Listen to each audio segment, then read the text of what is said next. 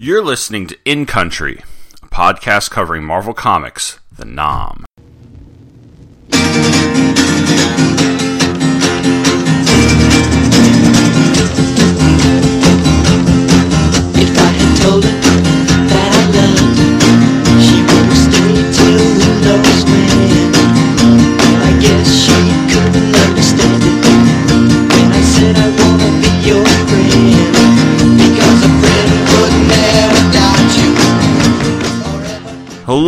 Welcome to episode 30 of In Country, a podcast that is taking a complete look at Marvel Comics series, the 'Nam.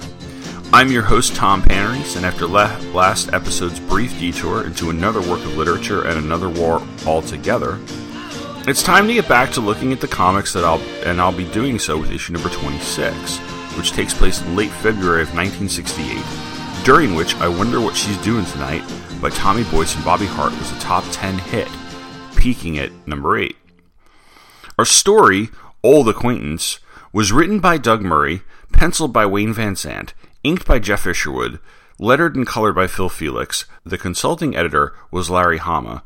Don Daley was the editor. Pat Redding was the managing editor, and Tom DeFalco was your editor in chief. The issue was cover dated January of 1989, and it came out on December of 27th of 1988. This is another milestone issue because, well, the price went up. This issue, the price goes from $1.25 to $1.50. We open in late February 1968, and the 23rd Infantry moves to its new base of operations. ICE is reading the paper. It says to Clark that about 5,000 VC were killed in Hue alone, and he asks what he thinks.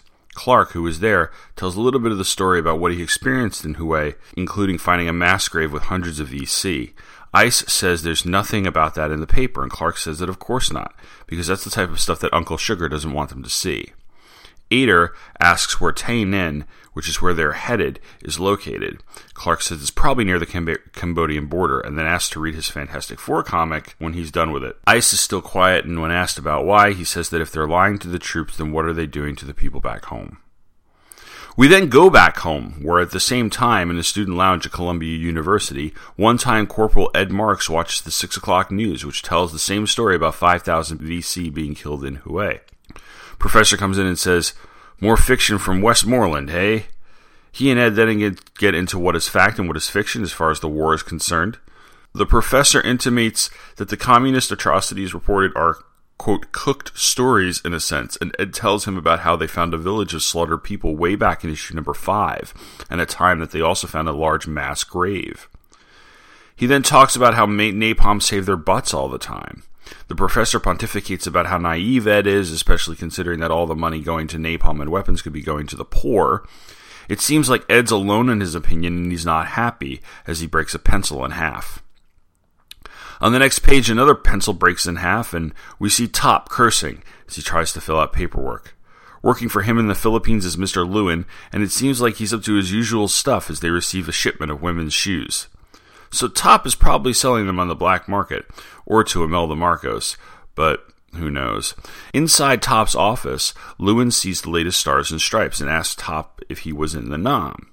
Top tells Lewin about Rob and how about how he helped him and made him his company clerk, although it didn't work out because well, Rob was never happy. Lewin wonders aloud what Top did to get assigned to this post in the Philippines. Rob, by the way, is in Fort Bliss, Texas, sweating his butt off at the firing range with the men he's training. He's walking with a cane now, and he and the guy with him talk about the latest story out of Hawaii. Rob tells him a story about one of the times that the VC broke a Christmas truce. Then he says it's stupid to argue about what the papers say anyway. The two then leave the range and get some cokes from a coke machine. Elsewhere in America, Thomas is sitting around with a group of fellow comics fans and they start talking about creating something called a comic convention. Thomas is then bumped and spills his coke all over a stack of books. He holds up a vintage Tales from the Crypt that's soggy and says, I'll replace it. We then cut to elsewhere where it's raining and someone asks Sarge if the stories about the U.S. taking a beating are true. Sarge says they've been fighting a quote, phantom war against an enemy who never shows his face in a climate. Well, you'll see about the climate, with weapons made from the lowest bid, the, the lowest, mind you, and we still beat the suckers. Even with all that, the only ones we can't beat are the politicians and the newspapers, and they're going to finish us off. Mark my words, we'll lose this war, and we'll lose it in the press. And then they head for some warmth and shelter. Back in Vietnam in a, in a POW camp, Jerry Rabnerine and his fellow inmates are made to stand in line and hear their captors tell them that the North victory is imminent. The inmates wonder if it's true, and Rabnerine says it probably is because they haven't lied to them yet. Finally, on the last page, we see Frank Virgil in a bed in a mental hospital. A doctor asks, He seems the same. Has there been any change? A nurse responds, None at all. He's been exactly like this for months. The doctor says, I don't think the war will ever end for this one. To which the nurse replies, And for a lot of others, doctor. Too many others. I like that Doug Murray has been periodically bringing us back to the first group of soldiers we saw at the beginning of the series. We always had a vested interest in them, and it's a great way for him to show the war's aftermath and its effects on people instead of doing something like showing generic characters or doing a quote, very special issue. We know it's about our guys because the cover, which is by Ron Wagner, shows a photograph of Ed, Rob, Top, Frank, and Thomas among various objects on a desk, like an ashtray, matches, and a coin. Ed Marks is the obvious first choice because he was the reader, so to speak, and since he's still so young, sending him to college is a very good idea, especially Columbia, which was a hotbed of student protests, especially in April of 68, where student protesters took over the campus for about a week, and then another round of protests toward the end of May. Of course, Ed has a much different perspective than the people he's talking to, and I think that Murray is doing his best to provide that particular voice because it's an angle that isn't used very much when we talk about people at home and their thoughts about the war. Marx, in fact, I think provides a bit of a gray area in the argument, especially since we're so used to seeing the black and white of it all. It's also a great character development for Marx.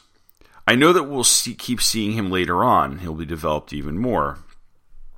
And since it's every once in a while, this does feel on some level like we're catching up with an old friend. It's great to see what the other guys are up to, even if it's not necessarily central to the overall narrative. The scene with Thomas is pretty funny, and the scene with Frank is an appropriately heavy note on which to end. And of course, Top hasn't changed at all. Why would he? In fact, this is something that we'll see play out way later in the series as well. And I know I'm gushing, but this issue is comforting in a way, even if it does get serious with the Rabnerine story and the scene with Frank at the hospital at the very end. It's old friends while our current friends are in transition, and in the next issue, we'll get to those guys. The art as it has been whenever Wayne Vansant and Geof Isherwood are on the book together, is excellent. Although it took me a couple of looks to realize that Sarge was Sergeant Poklau from the beginning of the series, but that's a minor quibble in what's overall an outstanding issue. So I'm going to take a break and I'll be back with historical context, letters, and ads. What's wrong, Star Wars fans? Disney. Disney killed the expanded universe. They killed the whole thing. It's dead. Every single book. Not just the novels, but the comics. And the video games, too. It's like they're just stories, and Disney threw them out like stories. I hate them!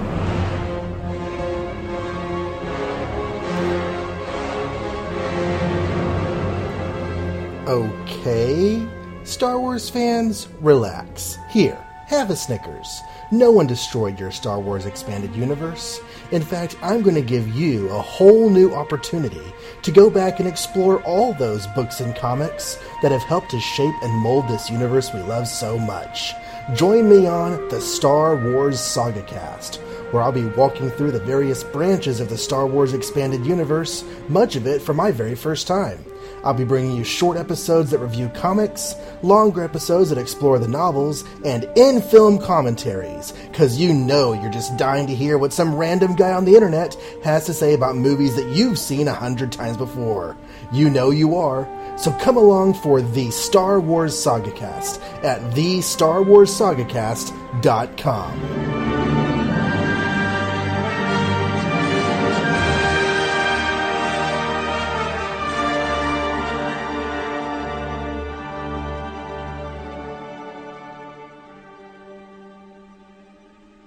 Before I get into the historical context, I have to get into a couple of things that are specifically shown in the comic. On page two, Ice and Clark are reading Tropic Lightning News, which is the newsletter of the 25th Infantry Division, the parent company of the 23rd. On page three, Ader is reading Fantastic Four number 71, which is a Stan Lee scripted Jack Kirby pencil story, and so it ends, which is billed on its cover as a sizzling big action issue. To Wayne Vansant's credit, this is another historically accurate Marvel reference because it did have a February 1968 cover date, although it came out on November 9th, 1967, according to Mike's Amazing World of Marvel Comics. On page 19, there is a scene with Thomas sitting around a table with his fellow comic geeks, and he spills his soda on a couple of comic books, interrupting their comments about playing a comic convention. It was around this time that in Detroit, you have the Detroit Triple Fan Fair, which was some of were some of the earliest comic conventions. And one of the Triple Fan Fair's founders, Shel Dorf, would go on to found the San Diego Comic Con in 1970. So Thomas is right on the ground floor of what's become quite the phenomenon these days. That is, when he's not destroying comics. The comics that we do see on the table are various Marvel comics, including Tales of Suspense, a couple of EC books such as Tales from the Crypt, and an issue of Action Comics. And finally, the Battle of Hue is what's being discussed several times over in this issue, as it was winding down as the issue takes place, and the 5,000 NVA reported killed are the official casualties listed by the United States military. According to the History Place, which is a major source of historical context here, in the Battle of Hue during the Tet, 12,000 NVA and Viet Cong troops stormed the lightly defended historical city, then began systematic executions of over 3,000 quote enemies of the people, including South Vietnamese government officials, captured South Vietnamese officers, and Catholic priests. South Vietnamese troops and three U.S. Marine battalions counterattacked and engaged in the heaviest fighting of the entire Tet offensive. They retake the old imperial city, house by house, street by street, aided by American air and artillery strikes. On February 24th, United States Marines occupy the Imperial Palace in the heart of the citadel, and the battle soon ends with a North Vietnamese defeat. American losses are at 142 Marines killed, 857 wounded, 74 U.S. Army killed, and 507 wounded. South Vietnamese suffer 384 killed and 1,830 wounded. NVA killed or put at over 5,000. Now, as far as the actual historical context and events surrounding the war in February 68, we have covered actually quite a bit of this since there's an overlap of sorts in this issue. In fact, I'm pretty sure I covered most of what I just read about the Battle of Hue, but it's been a couple of episodes, so I guess it's good to refresh. But I'll pick up with historical context in the next episode, and while this definitely makes my look at 26 one of the shorter episodes of the series, I will now go ahead and get to letters and ads. Incoming this month, we have a letter from Jefferson P. Schweikhafer of San Diego. He says he likes to reread Bill Mauldin's autobiographical and illustrated bit of history, World War II history, up front uh, every once in a while. And he tells a story about his dad. He says, This made me think. My father served in World War II, but he isn't a veteran. He's a postmaster, retired, and a cattle rancher about 11 head in a nice shady corner of the backcountry. My uncle served in the Korean War, but he but he is a veteran. He's a blacksmith. The notion, as Mauldin portrays it, is that in earlier wars the service was temporary, and once the world was safe for democracy, everything would go back to normal. Like General George Washington standing down from his service to take up his true calling as a farmer. An American's calling has never been really military. Just as we don't really have or ought to have working or laboring class, so we don't really have nor want a military class, but the label seems to have stuck to Vietnam veterans. It's as if they're veterans first, and mechanics, pilots, secretaries, doctors, programmers, comedians, clerks, managers, and comic book scripters second. Like Uncle Willie and Joe, and my father and, un- my, and my father and uncle, Vietnam vets have been denied the full ability to put down their guns and take off their badges. It isn't anything horribly obvious. There isn't any nasty shunning while standing in line at the post office, as there was shortly after our withdrawal from the war. But, quote, what did you do in the war, daddy, has been replaced as, hey, you were in Vietnam, weren't you? In a way that it helps define the kind of social class. I don't know if this is an original observation, probably not, and I don't know what it pretends. I didn't bring it up in order to be judgmental, just to mention something I thought you observed. You guys are enjoy a great comic. Thank you, Jefferson uh, P. Schweikhafer. Doug says, uh, You make a very good point, and one that says a lot about the Vietnam War. I think it is such a. It is very much a question of blaming the messenger for the news. People don't want to think about Vietnam. We lost. And they think that by pigeonholing the men who fought that war, they can make it go away. I think that concept stinks, and I question whether POWs and MIAs from World War One and Two would have got would have been allowed to be forgotten as the ones from Vietnam have been. The war split this country and hasn't grown together yet. Maybe someday it will, with the help of people like you and the other readers of this comic. Thanks for the thoughts, Doug. Jamie Johnson from Coal, Coal Valley, Illinois writes in incoming from Nam 22, Sergeant Paul Schoenberger wrote that only real tragedy of the Nam War was that no one, absolutely no one, ever went up to a Nam vet and said, You did a good job. Well, this is totally an accurate statement. When an older cousin of mine just came back from the Nam, my dad shook his hand and said thanks, and he appreciated what he'd done for our country. I realized that most Nam vets were treated very poorly upon their return, but don't give younger readers the impression that everyone in the country hated the returning vets, because I'm sure my dad, a Korean War vet himself, wasn't the only person to thank a Vietnam vet for the great service he performed. Uh, Doug says, Your point is well taken, though. I think that Sergeant Schoenberger was actually referring to the public in general and its representatives rather than individuals. I do wonder, though, did your father actually give such a greeting to vets outside his family? Too often, family members are welcomed back by their own and ignored by everyone else. Nonetheless, your father sounds like a good man, and many thanks to him and all those for like him for making things just a little better for the returning vets. Uh, Chris George of Carlsbad, California, asks if Aussie vets, because they were in issue one, um, were treated better or worse than uh, than American ones, and he and Doug says, the best of his knowledge, they were treated well by the countrymen. Jonathan Poole points out a couple of mistakes. Uh, he says at one point Daniels is talking to a private who just set off a mine. There was no reason for it. All unnecessary talking was banned during missions. He said another mistake throughout the magazine is that U.S. troops all have long hair. All U.S. troops had to have a haircut. Doug says, Dear Jonathan, while it's true that troops were not supposed to talk on missions, they did anyway. Human nature is such that men cannot keep quiet for days on end, and the rules are made by other men who had never actually really been in the field. As for the haircuts, crew cuts were given to all military types in basic training, mostly to control lice and scalp disease while the troops were packed into large training companies. Hair length generally got longer the further from the basic from basic you got, and in the field it was as long as you could get away with. Again, rules were made by non-combatants and made to be broken, okay? Joseph Oleski from Philly says that you took a brave stand in issue number 22 by showing the quote other army in favorable light. To many people, the VC were inhuman killing machines with no conscience whatsoever. Your story sympathizes with them, showing that they were just as good as the American fighting men, and at least one aspect were better at least they had a goal of uniting Vietnam. All we had the, was the assurance that our government knew exactly what it was doing. Obviously, this war wasn't enough. Without clear cut answers to problems, the solutions became more confusing. The U.S. was confused, the enemy wasn't. They wanted to reunite their land. No amount of American firepower was going to stop them. Nam notes this time around. Okay, troops, the 23rd has moved to Tay Ninh, the provincial capital on the border of Cambodia. The war is about to change as the event of Tet spread from the Nam back to the world. For the moment, here are a few new ones for you. Area of operation. The area of any unit is responsible for. Their AO is a part of Vietnam and protects and fights in. AO sizes are determined by size and strength of the corresponding unit. Bought the farm, died.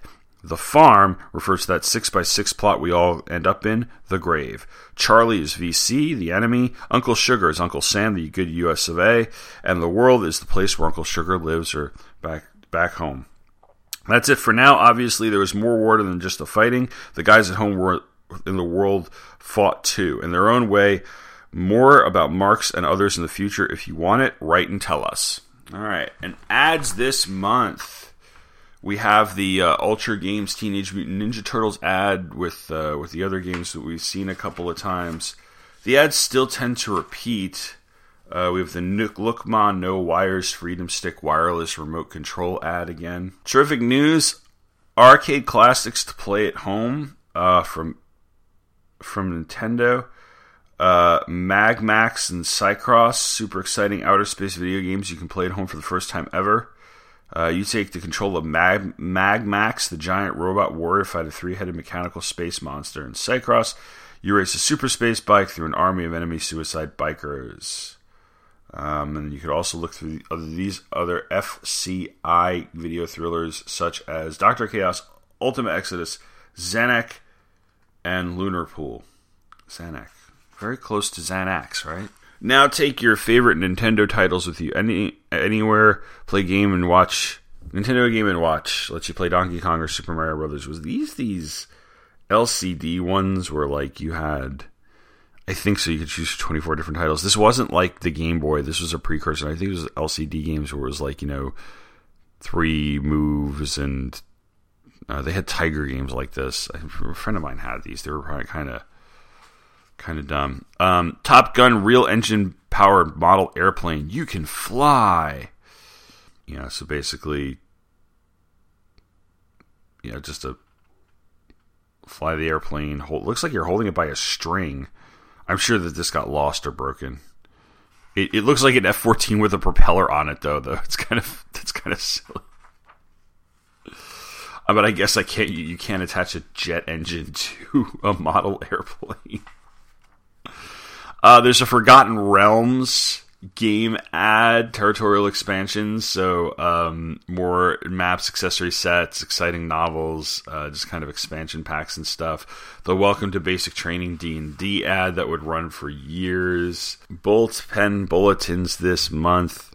Apparently, Reagan mentioned the Daily Spider-Man strip in an address to the nation or a news conference or something. Something about Marvel's assistant editors going on a workshop thing, and then the uh, the DC softball team, the DC Bullets, uh, beat the Marvel Bullpenners in softball on July 14th.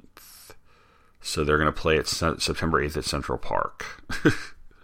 Below the bulletin bulletins is the quick shots or hot shots joystick ad for Nintendo. There were a lot of accessory joysticks and stuff for uh, Nintendo and PCs and stuff. And this is this kid with this kind of smirk and comically oversized aviator glasses on with a t-shirt or something looking very very late 80s looking you know i'm surprised there's not a laser background Ooh, coming to tv this fall premiering october 1st and 2nd the marvel action universe you got RoboCop, you've got I don't know who that is, and you've got Spidey. Um, yeah, this is like right around the time they also had uh, that float in the Macy's Day Parade, from what I remember. I don't think I watched the RoboCop cartoon. I probably should have though. Marvel subscription ad says there's something fishy going on here, and Namor's flying in and says, "You mean me?" No, we're talking about the Marvel subscription ad, and he's and he says that's a whale of a sale. Well, a whale's a mammal Namor. Anyway, Aquaman would know that a whale's a mammal. Namor. And in the inside back cover, we have the monster cereals. We have Fruit, Frankenberry, Count Chocula, and Yummy Mummy. And on the back cover, we have an ad for the Taito Nintendo games Bubble Bobble, Renegade, Sky Shark, and Operation Wolf. This ad would run, or similar ads would run for quite a while. That's it for the 'Nam number 26. That's it for this episode of In Country. Come back in two weeks when I will have the next issue of the series. And until then, thanks for listening. Take care.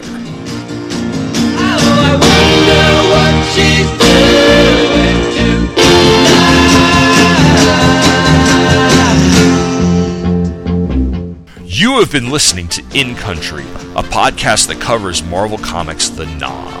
The 'Nam and all of the comics associated with it are copyright Marvel Comics, and as this podcast is intended for entertainment purposes and I make no money off of it, no infringement is intended. Images, clips, and show notes can be found at Pop Culture Affidavit, which you can find at popcultureaffidavit.com. Feedback can be sent to popcultureaffidavit at gmail.com and may likely be read on the air as I occasionally do email centric episodes or segments. Thank you for listening and come back in two weeks for the next chapter in the saga of The 'Nam.